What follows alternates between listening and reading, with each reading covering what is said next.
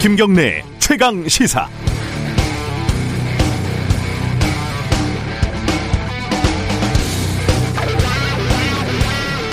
집단 휴진에 들어간 의사협회가 어제 대국민 담화를 발표를 했습니다. 정부와 협상 과정에서 진정성을 느꼈지만 단체 행동은 이어가겠다. 이게 사랑하지만 헤어지겠다. 뭐 이런 건가요?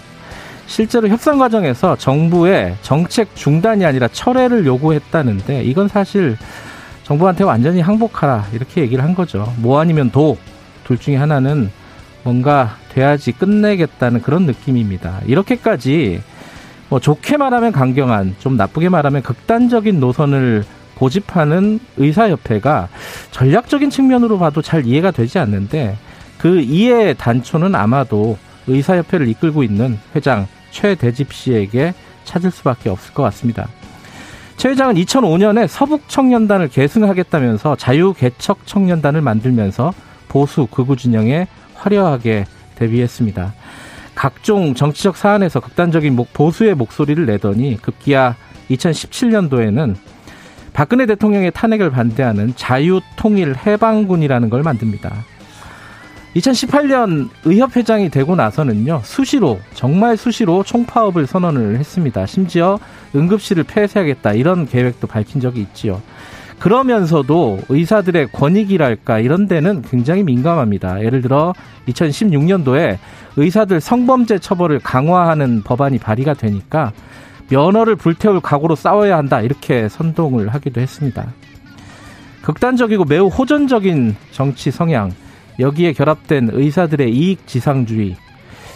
지금 의사들의 강경한 투쟁은 혹시 이런 최대집 회장의 이데올로기에 끌려다니고 있는 건 아닌지 안타깝기도 하고 좀 걱정도 되고 그런 상황입니다. 8월 27일 목요일 김경래 최강 시사 시작합니다.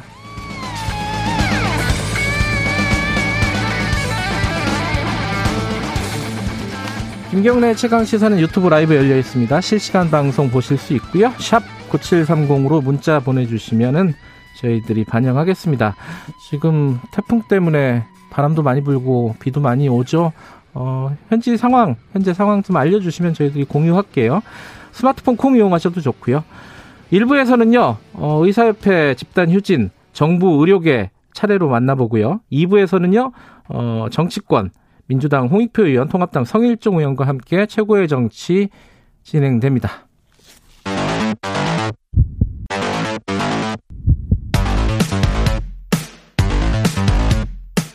오늘 아침 가장 뜨거운 뉴스. 뉴스 unboxing. 네 뉴스 unboxing. 어, 오늘도 두 분 나와 계십니다. 고발뉴스 민동기 기자 안녕하세요. 안녕하십니까. 그리고 KBS 김양순 기자 안녕하세요. 네 안녕하세요. 비 많이 왔죠 올 때. 네 지금도 바람도 불고 비도 오고 돌풍이 좀 있더라고요. 그래요. 저 아침에 운전할 때 굉장히 긴장하면서 새벽에 왔는데 그래도 예상보다는 조금 어, 약화가 됐더라고요. 예, 바람이 진로도 좀 바뀌고 좀 다행입니다. 차가 음. 뒤집힐 것 같아갖고 네. 저는 되게 걱정했었는데 그 정도까지는 아니었던 것 같은데 그래도 지금 강풍이 불고 비가 많이 오고 있습니다. 이춘현 사무관은 이거 재난 있을 때마다 연결해가지고 얼굴을 한 번도 못 봤는데 굉장히 네. 친한 느낌이 들어요. 만나면 반가울 것 같아요. 항상 고생하시는 분입니다. 제 닉네임이 굉장히 어려우신 분이 ZHD, ZPDL, 아우, 어렵네요. 그 강변북로 출근, 출근길인데 비가 조금 오고 있지만 바람이 강하지는 않다. 인명피해 없다는 게 제일 좀 다행이네요. 네. 의사총파업 얘기부터 좀 잠깐, 어, 정리를 해볼까요? 지금 참여율, 현장 상황, 요거부터 김양순 기자 먼저 좀 정리해 주시죠. 네, 복지부가 어제 낮 12시에 집계를 했는데요. 지금 네. 현재 의원급하고 전공의하고 둘로 갈리고 있잖아요. 네. 의원급 의료기관이 전국에 3만 2천여 개인데 그중에서 휴진한 곳이 한 3,500군데에서 휴진 참여율이 10.8%고요. 음. 반면에 전공의는 상당히 높습니다. 파업에 참가하고 있는 전공의가 주로 이제 대학병원이나 큰 병원이 종합병원이 있잖아요. 예, 예. 58.3%에서 60% 정도가 전공의가 음. 참여를 하고 있습니다. 그러니까 의원은 한 10%, 어, 전공의는 한 50% 정도 지금 참여하고 있다. 뭐 이렇게 보면 될 것 같은데 이게 사실 거의 합의가 된 걸로 어제 새벽까지는 보였었는데 이게 깨진 거잖아요. 왜 그런 거예요, 민동기 기자?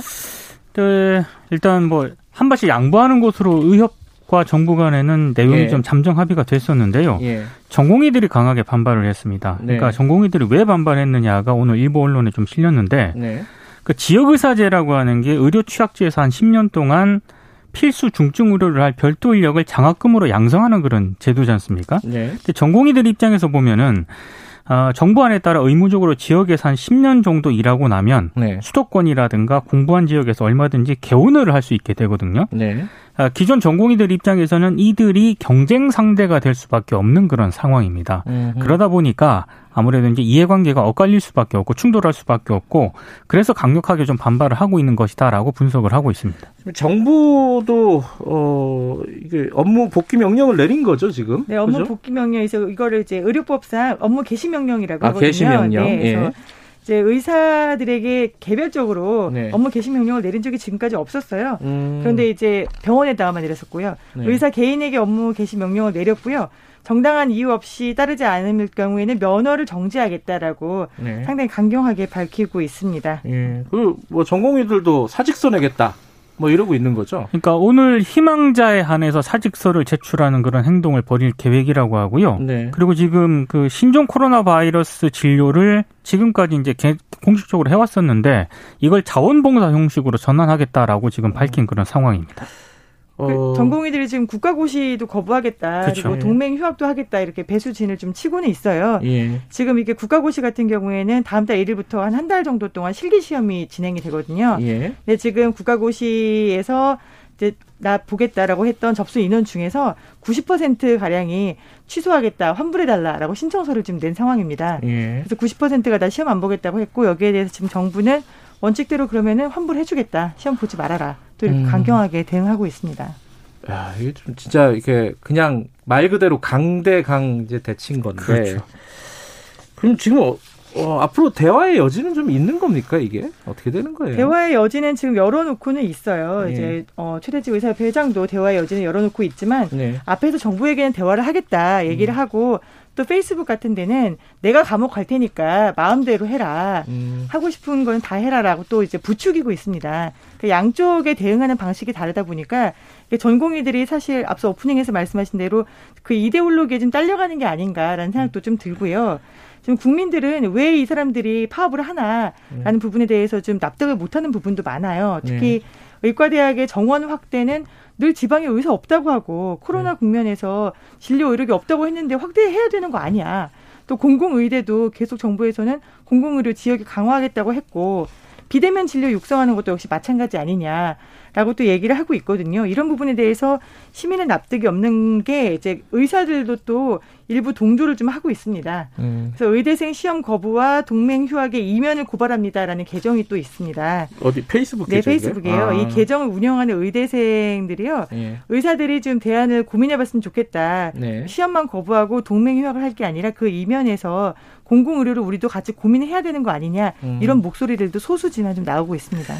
어, 의대 교수들이 지금 그 의사들 파업에 동조를 하면서 입장들을 밝히고 있죠. 그뭐 서울대 의대 교수들이 예. 논평을 냈고요. 예. 그다음에 뭐 고려대 의대 교수 협의회, 서울 아산병원, 서울 성모병원, 울산 의대 교수 협의회 등도 정부의 정책 추진을 좀 일방적이다라고 비판을 하고 있고 네. 전공의에 대한 엄정 대응 방침을 정부가 밝혔는데 여기에 대해서 비판하는 성명을 냈습니다. 네. 뭐 전국 의과대 교수 협의회도 오늘 비상총회를 열고요.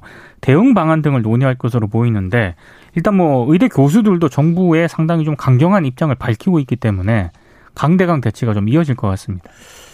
아니 뭐 누가 잘했고 잘못했고를 떠나서 이게 지금 어, 이렇게까지 갈 사안이었나가 문제, 저는 네. 제일 이제 의아스러워요. 네. 그러니까 그리고 어, 대화의 여지가 있었던 것 같은데 왜 그걸 살리지 못했나. 그 양쪽에 대해서 우리 원박씨 끝나면은 복지부하고 대한의사협회하고 연결이 돼 있으니까 양쪽에게 다 물어보겠습니다. 어, 코로나 상황 좀 정리하죠. 다시 300명이 넘었어요. 확진자가.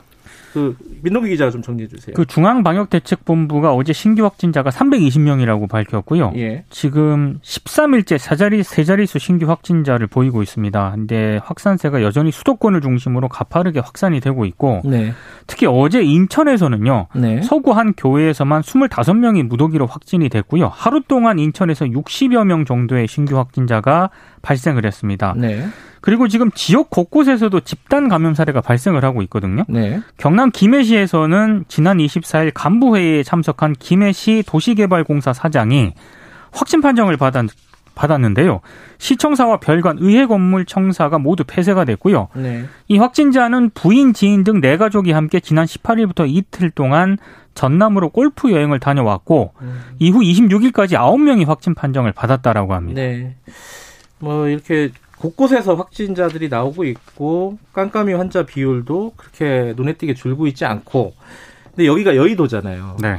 바로 앞에 있는 국회가 이제 셧다운이 됐어요. 이거는 사상 초유 아닙니까, 그죠? 네, 어제 저녁에 속보 문자가 와가지고 국회 본청이 긴급 예. 폐쇄됐다라고 해서 기자들도 다 깜짝 놀랐고요. 예. 도대체 누가 확진이 된 거냐라고 했는데 음. 일단은 민주당 쪽을 출입하고 있었고 어제 최고위원회를 어, 취재를 했었던 한 언론사의 사진 기자가 확진이 사진 기자. 된 걸로 네. 네 알려졌습니다. 네. 이 사진 기자가 확진이 되면서 이제 그 회의에 최고 회의에 참석했었던 민주당의 이해찬 대표 네. 그리고 김태년 원내대표 당계 지도부 14명하고 당직자 18명이 선별 검사를 받게 될 예정인데요. 네. 일단은 국회는 폐쇄가 됐습니다. 음. 지나들지 말아라라고 됐고요. 네. 그래서 이제 국회 사무처에서는 당분간은 제한하겠다. 구체적인 지침이 있을 때까지는 자가 격리를 해달라라고 사무처 직원들에게 공지가 됐습니다. 아마 그 정치인들도 그렇지만 동료 기자들이 아마 그쵸. 더 접촉이 어, 밀접했을 것 같은데 이 부분 좀 걱정이 많습니다.